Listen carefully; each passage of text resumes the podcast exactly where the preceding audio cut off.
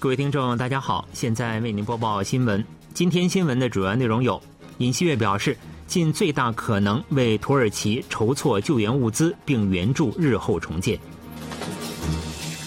中国或本周内恢复向韩国公民发放签证；韩美空军进行小型无人机应对联合演习，投入无人机破坏者。以下请听详细内容。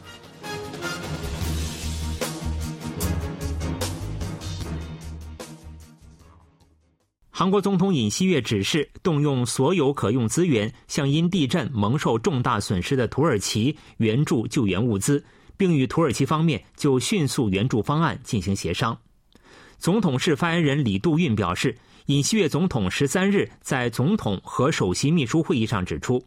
大韩民国是土耳其的血盟和兄弟国家，理应带头帮助土耳其尽快克服悲伤，重新站起来。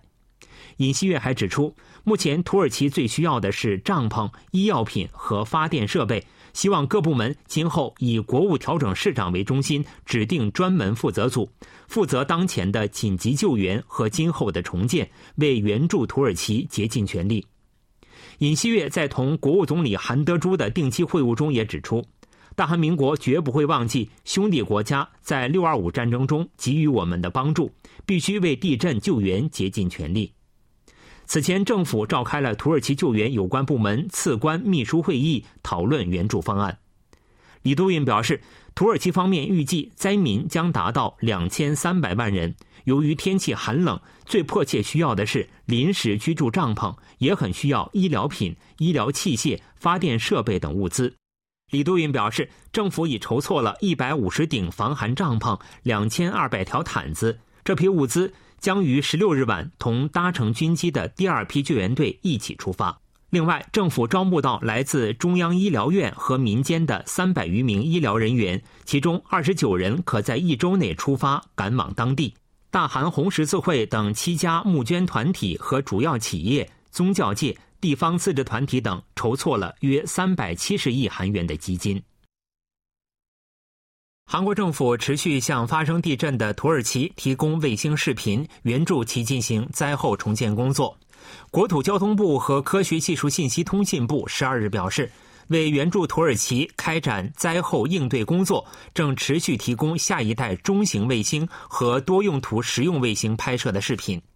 科学技术信息通信部表示，从当地时间七日下午五时起，该部门每天至少一次向国际灾难灾害应对计划提供多用途实用卫星五号拍摄的地震受灾地区视频。该部门还表示，今后还将根据对方需求进一步按序提供卫星视频。国土部表示，从当地时间十一日上午十时四十八分起，向国防部、消防部、土耳其政府等提供国土卫星一号拍摄的受灾地区视频。韩国政府十一日恢复发放中国公民赴韩短期签证，中国驻韩国大使馆也已着手准备发放韩国公民赴中国签证。中国大使馆有关人士十三日向 KBS 透露，正为恢复发放韩国公民短期签证做技术上的准备。这名人士还表示，目前还无法告知具体的恢复日期，但签证发放将很快恢复。预测认为，由于大使馆的准备工作实际上已进入最后阶段，预计本周内签证发放将恢复。不过，对于是否解除对从韩国入境人员的 PCR 检测措施，这名人士仅表示这属于本国管辖事项。韩国外交部第一次官赵贤东当地时间十二日就韩日围绕被强征劳工受害者赔偿问题的谈判表示，可能的话希望尽快得出结论，不过目前无法断言谈判何时才能结束。当天，赵贤东赴美国出席韩美日副外长协商会议。他在华盛顿杜勒斯机场与记者见面时表示，谈判已经进行了相当一段时间，我们在一些部分上的意见分歧有所缩小，一些则没有。对于日方有诚意的措施和第三方代偿方式的具体内容，赵贤东表示，在达成协议前无法透露哪些部分已经达成协议，哪些还没有。今后还需要继续进行次官及长官级别磋商，讨论剩下的争议点。韩国宣布以第三方代为赔偿的方案来解决被强征劳工赔偿问题后，韩日两国持续进行谈判，尤其致力于缩小在被告日起参与基金筹措并道歉等问题上的意见分歧。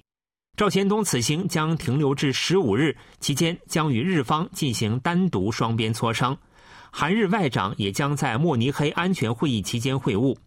赵贤东表示，被强征劳工受害者问题预计将是此次与日本外务省事务次官森健良会晤的最核心议题。韩日外长不久后也将会晤，磋商时将考虑到这一点。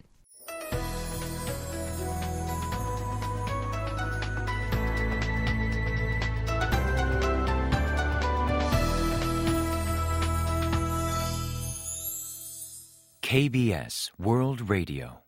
这里是韩国国际广播电台新闻节目，欢迎继续收听。韩国新冠预防接种应对促进团表示，十三日起启动面向六个月至四岁婴幼儿的新冠疫苗当日接种工作。随着接种对象扩大至婴幼儿，所有年龄段人群均可接种新冠疫苗。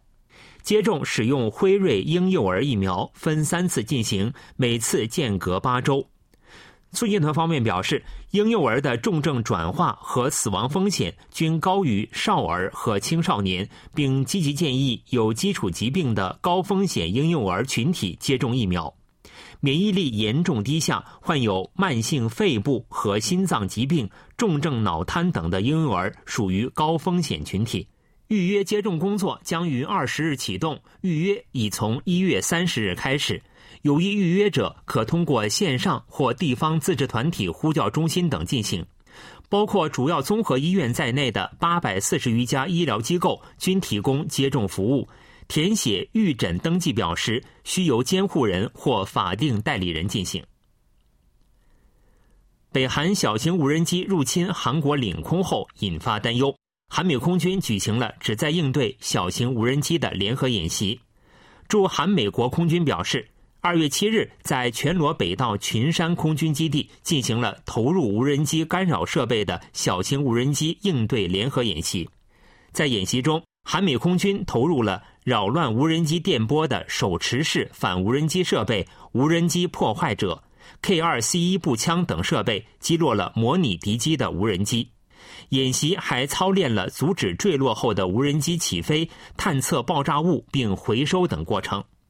美军公开了韩军官兵手持步枪瞄准无人机的照片。另外，演习还进行了美军 F 十六和韩国空军 KF 十六的编队飞行，应对大规模伤亡、公共卫生、生化危机等多种模拟情况的训练。美军表示，此次演习旨在将迅速战斗部署能力提升至最高，保障随时战斗态势。是集中增进互操作性和相互支援体系的机会，也是经常性演习。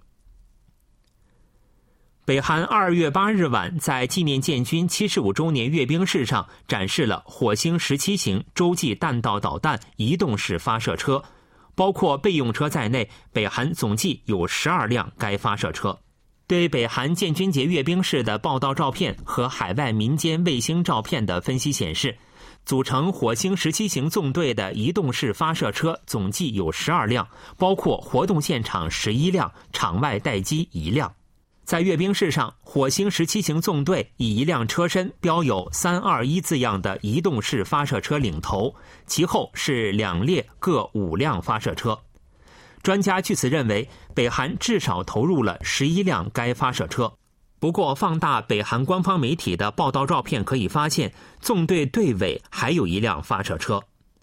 韩国国防安全论坛事务局长申宗佑指出，北韩为确保阅兵式万无一失，投入了备用车辆。去年劳动党建党七十五周年阅兵式的报道照片中，也出现了备用车辆。韩国军方和情报部门曾指出，以二零一四年为准，北韩估计有约一百辆移动式发射车。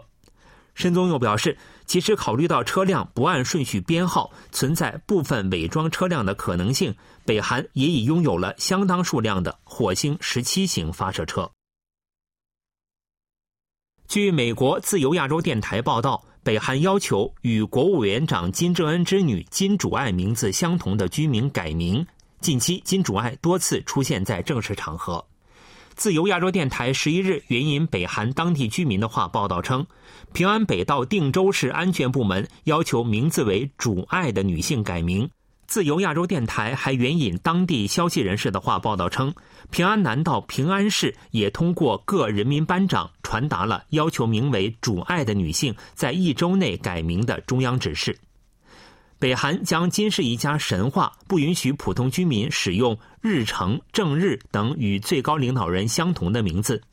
前国防委员长金正日于二零一一年一月正式宣布金正恩为接班人后，也要求名为正恩的居民自行改名并修改身份证。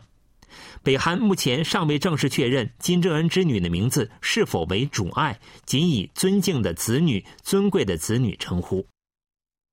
新闻为您播送完了，是由于海峰为您播报的，感谢各位收听。